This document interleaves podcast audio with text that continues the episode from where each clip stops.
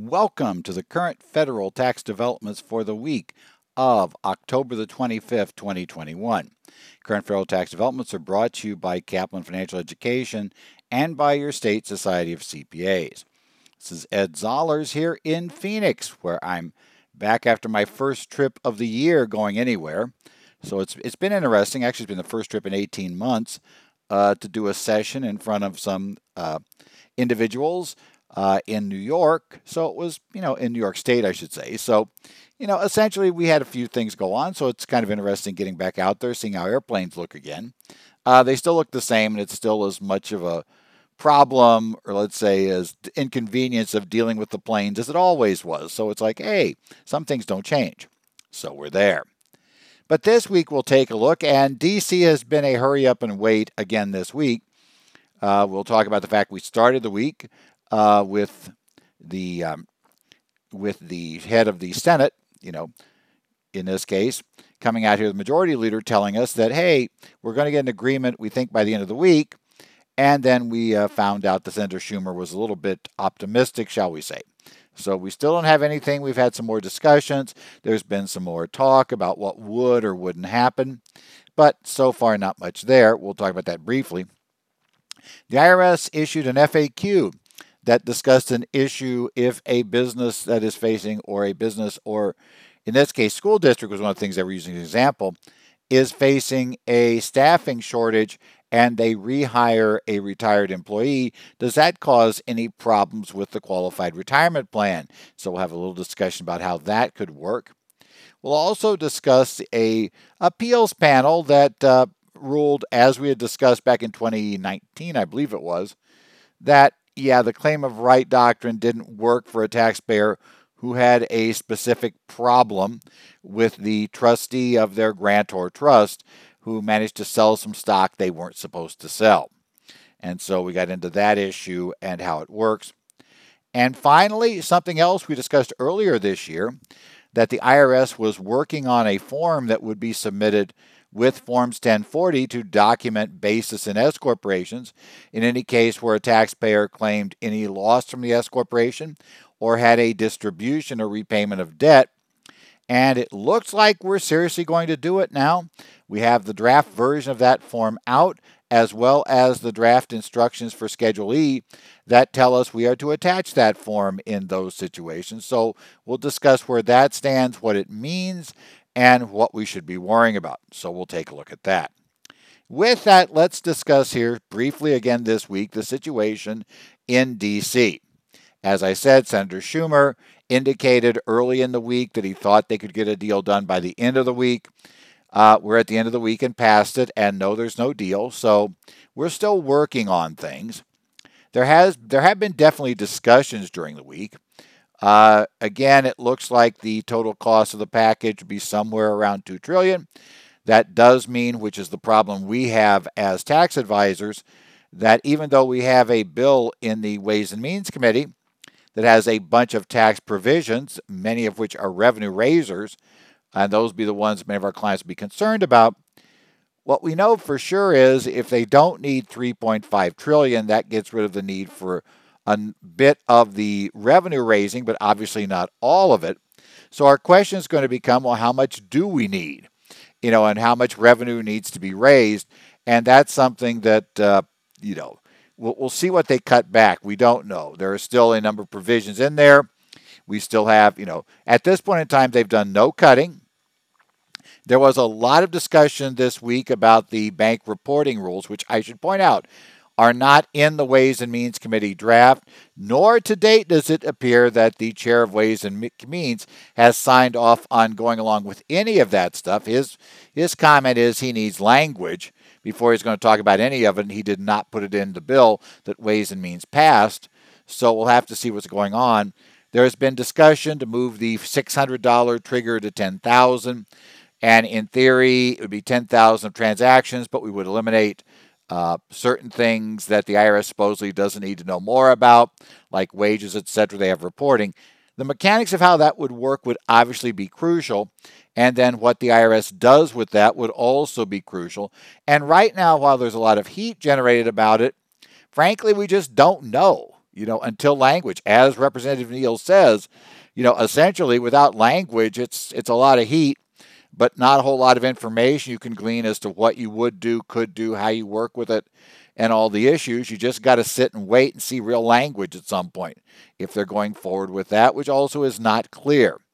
We also heard some discussion that Senator Sinema, who's the other senator that's been balking at voting for the package in the Senate, uh, that she objects to some of the higher tax rate issues. What that means exactly, which rates she doesn't want to see move. And remember, tax rate does not mean being against increasing rates does not mean being against increasing a tax.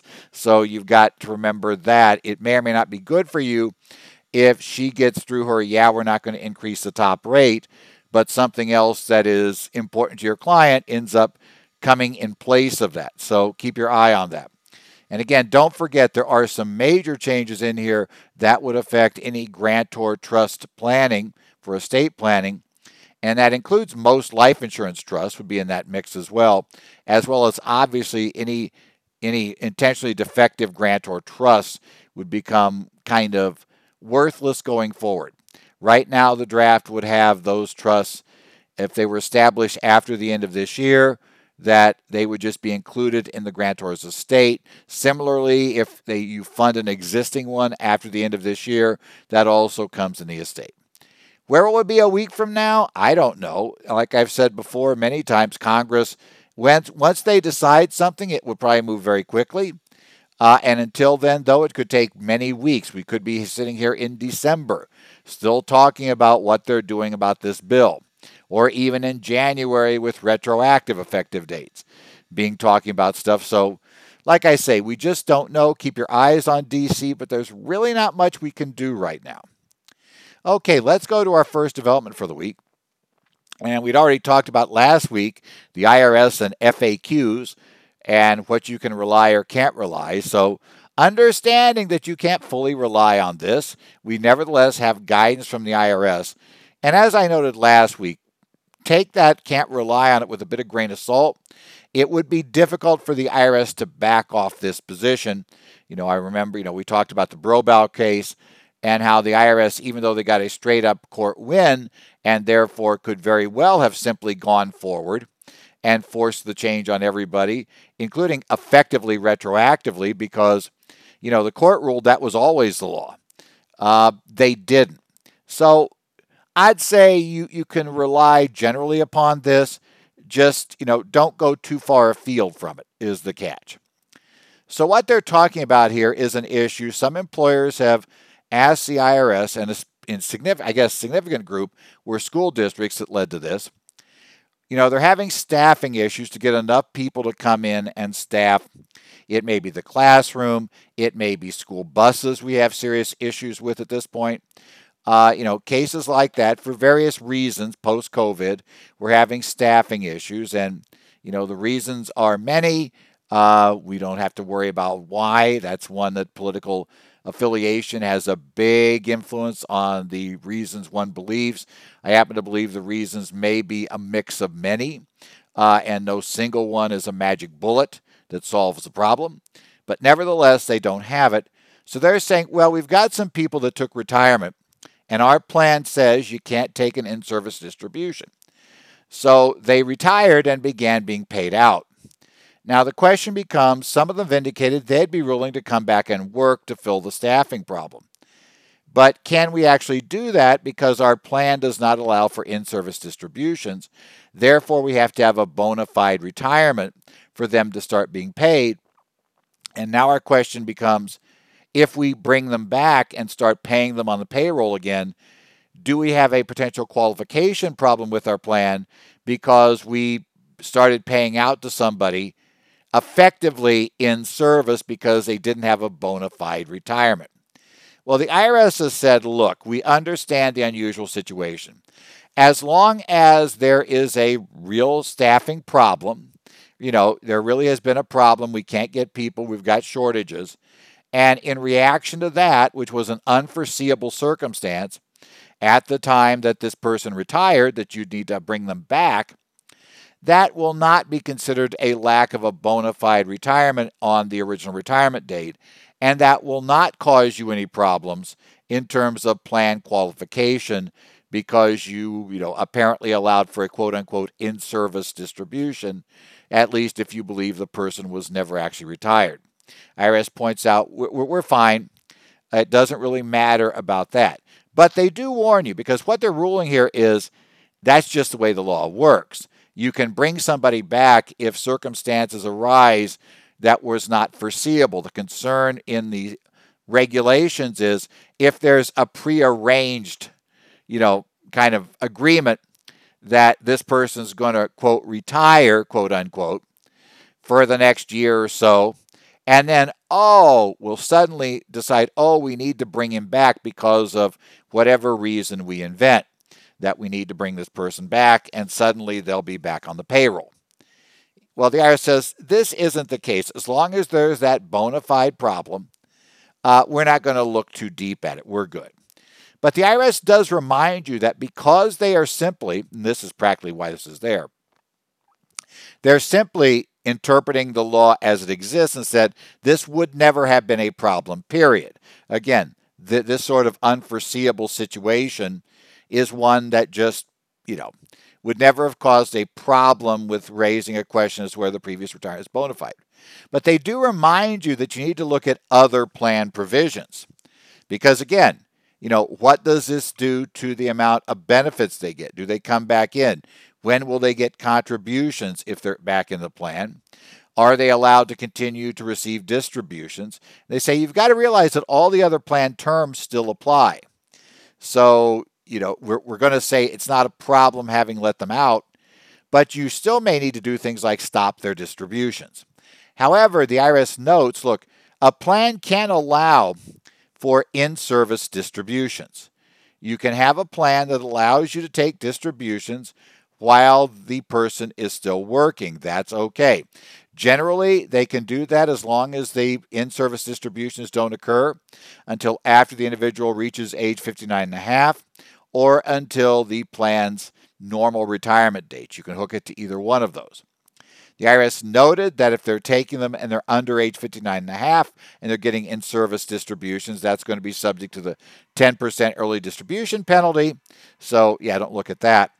But the IRS said, but you know, basically updating your plan to allow for in-service distributions could allow you to retain people and instead of people retiring because that's the only way I can access these funds, you could generally let them start taking their retirement pay and yet still pay them on the payroll, and that would be allowable under the plan. So that's something you might want to consider if you're having all these staffing problems, trying to get enough people to work for you.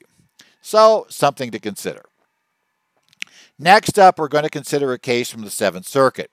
This is Heiting versus the United States. This is a Seventh Circuit panel, case number 19 CV224. The decision came down on the 19th of October. And this case actually is one we had discussed before.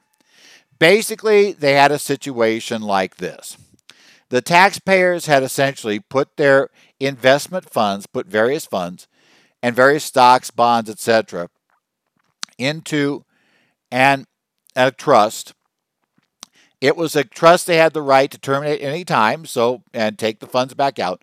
So it's a grantor trust, but they weren't self-trusteeing this, and we see this, you know, with larger amounts. We see this from time to time where they just turn it over to, let's say, a trust department, which they did here and the trust department will manage the investments in accordance with the trust document, as a trust department would do.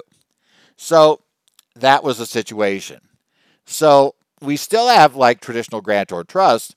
We're still going to have these people pay tax on any gains, losses incurred by the trust. They'll pay tax on the income. They'll still be treated as the tax owner of the assets, and they literally can reach in and just take out whatever they want. Now, one of the terms of the trust barred the trustee from selling specific stock. They could neither sell nor buy stock in a specific publicly traded company that essentially the, this group own, these people owned a lot of and they had been involved with the company previously as I recall original case.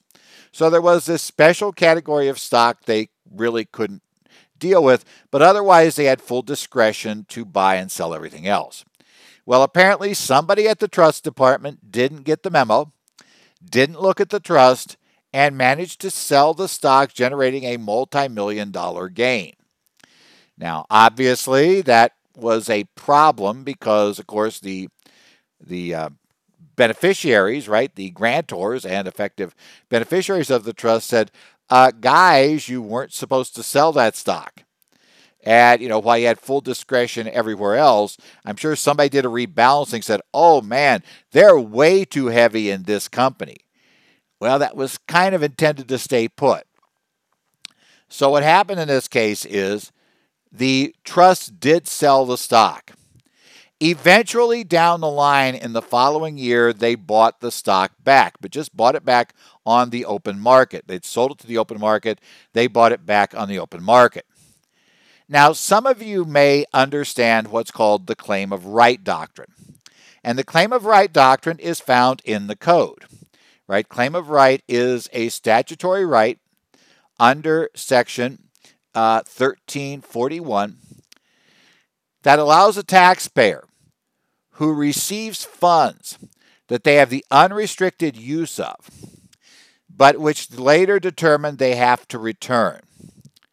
If that happens, when you receive those funds that you have unrestricted use of, you're not allowed to say, I'm not paying tax on those now because I might have to give them back. Rather, you pay tax currently. Then if the amount in question is more than 3000, if it's less than 3000, you just get a itemized deduction uh, that is not subject to the 2% haircut. So you just get a straight additional deduction on Schedule A, so you can itemize. But if it's above 3000 you have two choices. You can either take that deduction on Schedule A, or you can get a tax credit equal to the extra tax you paid in the year you had to pick that up. Now, in this case, the beneficiaries said, well, you know, we, we think that works in this case. You know, they sold the stock, we had the cash, but late, but it turns out, you know, the trust needed to uh, fix that problem, so they couldn't retain the cash.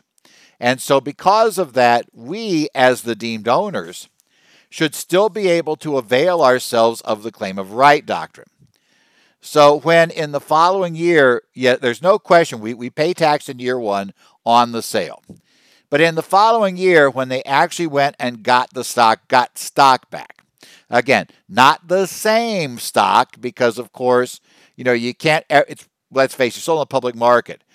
You're going to have a you know maybe theoretically you could figure out exactly who you sold it to, and maybe theoretically you could get those shares back. But even then, that party's under no obligation to sell them back to you. So, you know, you couldn't just void the transaction. Rather, you just had a separate buy. At the trial court, the trial court said, look, there are a couple of problems with this. And basically, they're these. First, you know, you as the beneficiary were the only party that could, t- you know, you had a perfect right since, since you could withdraw the funds. You could take them out. You could terminate the trust. You had a perfect right to retain those funds. No legal duty would force you, taxpayers, to return those funds for any reason because you were the tr- you were the basically the person had a right to terminate the trust and keep the funds. The only issue would be the trust. And again, the trust itself was also under no obligation. You could approve the sale. The trust said as long as you approved the sale, the trust was allowed to sell that stock. Obviously, you could just say, okay, I know you sold it. You didn't ask us first, but we're fine with it. So you could bless the sale. There was nothing there that said, you know, you had to return those funds. Now, the taxpayer argued that, well, no, no, you look at this at the trust level. Even though it's a grantor trust and we're deemed to be the owners, we look at whether the trust was required to do this. And the court said, well, a couple of problems with that. First, the trust was only conditionally required to return it, even if we buy this theory. That we'd have to look at the trust. The trust was not absolutely required to undo the transaction. They only had to do it if you came in and said, undo that, we will not allow this to be sold, which we should point out, the court notes, you never did. You never actually filed a formal complaint. You never took legal action to force the trustee to do this. The trustee did it, right? Maybe your theory was if they did it, you could use claim of right. I suspect that's what you thought. And the appellate court, who happened to agree with this, said, you know what? Um, this actually isn't a true reversal. Anytime you're going to sell into the public market, you can't really undo that transaction. You came back many months later and bought shares. The price of those shares will be radically different, could very well be radically different by that time from the price cost you received initially. So you're not even just returning the funds that you got from the sale, rather, you are you know, just buying stock. And because of that, essentially, you know, the, these two transactions aren't a problem, right? You, you can't ever reverse this. It's not like something that a state court could have ruled a void transaction.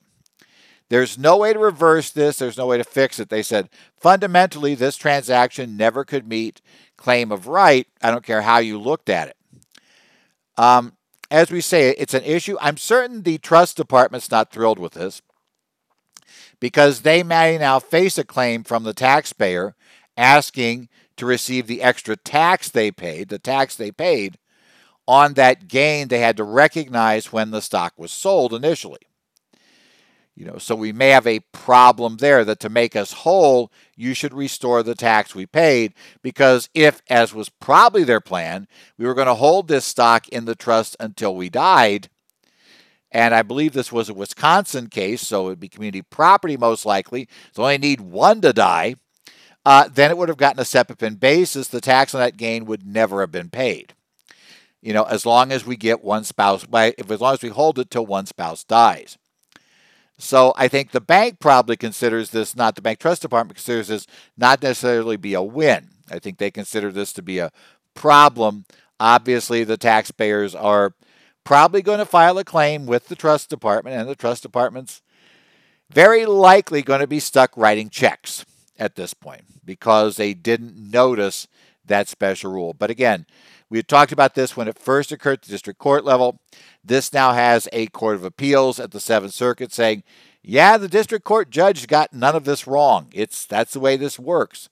The claim of right won't be there. But keep claim of right in mind for cases where there is a true reversal. Uh, you know, you have to remember that because failing to notice claim of right can cause you issues. Uh, one of the key issues with claim of right is to understand that the recognition up front. You know, and where this most often comes up that I see is where someone has been hired, they've been paid a signing bonus, but they have to repay the signing bonus if they don't stay with the company for, you know, two, three years. If they get a better offer and they leave the company, then they'll pay it back in that later year. That's when you tend to see claim of right come into play, where you have to repay something that was included in income. And remember, in that case, you have either the deduction or you can use the tax credit. Most often, as long as you have enough tax, the tax credit gives you the best result. It puts you back to normal, but also check in those cases what the state or states involved are going to do with this because states have different claim of right rules and they don't necessarily have the same credit option that we have at the federal label, level and they may require you to use the federal uh, deduction amount to get any benefit at the state level. So you got to keep your eye on these issues. Finally, the IRS released late this week Form 7203 in draft form. Now, we had discussed Form 7203. This is a form that will be as part of the tax return and therefore as part of the actual XML portion of the electronic file, someplace the IRS can pick it up in the computer and look for it easily, the calculation of basis for an S corporation shareholder. It will be attached to the Form 1040 in various situations. Now, a little ahead of this, we did get a hint of this. Late in September, the draft instructions for Schedule E came out for 2021 returns. Those draft instructions indicated when you would have to file Form 7203. It mentioned Form 7203 specifically. And it tells you that if you're claiming a deduction for a loss, if you got a distribution from the S corp or if a debt if there was any repayment on a debt that's owed to the taxpayer by the S corporation, the form 7203 must be attached to the return and completed. Previously, we had to do a plain paper statement in these cases, which is different and the IRS will have a tougher time dealing with. Now we're going to have an actual form. And again, per the scheduling instructions, it appears we're going to put this on the 2021 return. So it's not going to be possible to easily skate by not having computed basis in an S corp. It's also going to force the issue a bit more for taxpayers who are filing using things like TurboTax, right? They'll suddenly discover that they can't process this at all unless they get the 7203 in there, and they've got to put something there that the IRS will pick up. So I expect we'll see some crises out there. Uh, I mean, honestly, everybody's supposed to have known their basis for years. Honestly, you can't really claim a loss unless you can prove you got basis. You also can't exclude a repayment of a debt or a distribution from income unless you can prove basis. And so, yeah, this, this sets up an interesting problem. Now, as we discussed back in July when they did the first draft, and that was an odd one because in July they put it in the Federal Register. And if you got in quickly, they, they said email this person uh, basically to get the information and to and this is where you would submit comments. Well, if you got in early because the Federal Register said you get the draft from him, you actually got the draft. I got a copy of the draft. It is not really changed at all in this version. I got a copy though of the internal draft. That was what was unusual when I got it. It clearly said internal use only version of the draft from January. Uh, and then they had draft instructions, which also interesting enough we don't have the draft instructions out, even the draft, even though the draft instructions that I got back at that time did not indicate they were internal use only. They look like standard draft documents you'd see on the IRS website. Well, now this has come out in standard form on the IRS website. So now I feel comfortable in this week's doc in this week's PDF of the articles, or if you go online on the on our website currentfederaltaxdevelopments.com and read the article about this. We have actual you know we actually give you images of the actual items the sections of this form you'll be filling in. And they're based as i noted back in july when we first discussed this they're based on the worksheets that you find in the schedule k1 instructions. So the first section of this part one you compute your stock basis and you, if there's a gain on distribution, you will calculate that there at the stock level. In the part two, which actually has two pieces, this deals with debt basis and gain on repayment. You'll have a part A where you just tell them what the balance of the debt is and whether the debt is open account debt or there's a formal note. Now, that does make a big difference in how it's treated. And you should also remember that open account debt at the end of the year that goes in excess of $25,000 with an end of year balance will effectively convert to a formal note debt.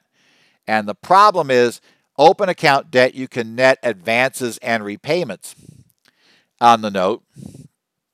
So the fact that maybe you ate into that note, uh, you know, they, they took a repayment on it in January of $3,000 they then turn, it, but you turn around and you loan at least that three grand back by the end of the year.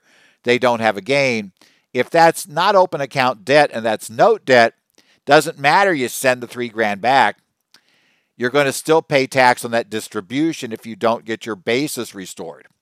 And that's something that, you know, the open account, the strict note is going to be a little more of an issue in that regard. Now, the other difference in the two is if you have a repayment of, of open account debt, that's going to be considered ordinary income. If you have a repayment on a note, that'll be a capital gain type of income long term or short term based on the holding period of the note at the time of repayment. So that'll be the key. So we do the amount first, and then on the second part, which is on page two of the document of the form, they'll we'll walk through the basis computation as well as coming up with any gain on distribution. Final section of this form, you'll have the allowed losses for the year and whether they're allowed against stock or debt. And then you will have the disallowed losses for the year, the carryover, which you'll then pick up next year on the Form 7203 and pull forward. So, due to all of this, we're going to have a lot more emphasis on S corporation basis computations. That's going to have a couple of impacts on you. First, if you prepare S returns, don't be surprised if now this year you get a lot of questions for historical documents. Technically, the S corporation is not required to compute basis for shareholders. I know a lot of tax software does it. I also know some some CPAs and even some of us who speak on the circuit, you know, will advise against doing that for non-clients because there are things you might not know and you can't know for sure you've got that basis right. But if you've been going that route, don't be surprised if you're asked to do some really heavy digging in the past to discover what this person's basis is as they try to reconstruct it, because suddenly this is going on the form in a way that's going to be very easy to see. And the IRS is going to ask for this form, very possibly if it's not included. So they may ask you to fill it in and please give it to them. Or, as I expect with electronic filing, we're just going to reject off without this. And while, yes, they were rejecting without the plain paper statement, let's face it, you, you could have put probably anything in there. The odds are the IRS would never see it. This one, the IRS is going to be able to follow and follow from year to year and then tie back. So even if the beginning basis numbers are wrong, uh, eventually they're going to pick up if you've, you know, even with those numbers that you've run out of basis and those numbers will come into play for other uses. So, yeah, I think it's going to be an interesting time and we're going to have some interesting issues. Well, this has been the tax update, current federal tax developments for the week of October the 25th. Uh, as always, you can email me, Ed Zollars at currentfederaltaxdevelopments.com. Uh, if you have a quick question, I also pay attention to the uh, Connect sites for the Arizona Society, New Jersey, uh, Illinois, Minnesota, Washington. Uh, doing that. I just got done doing the Washington Tax Conference virtually on Friday after my day of doing live, uh, which was interesting. I got to fly across country and then lecture the next day again. It was like, wow, I hadn't done that in a while. Uh, but we'll be answering on those locations. I also take a look at the Idaho Society's website uh, and the post questions there. Uh, just reminder those of you from Idaho, I will be presenting this week. Uh, it will be all virtual. Um, worked out that that was what people wanted, so that's what we're doing. We're doing all virtual there. Uh, but it will be this week, one on the general legislation and update situation we have for the year, including discussing the proposed legislation to some extent, to the extent of what we know. And then, of course, on estates and trust, where we'll also spend time understanding the Idaho Uniform Principal of Income Act, which is crucial to actually being able to do properly a Form 1041. With that, though, I'll see you all next week back here. We'll see what happens. We'll see if Congress does anything. And in any event, we'll be back here next week for more current federal tax developments.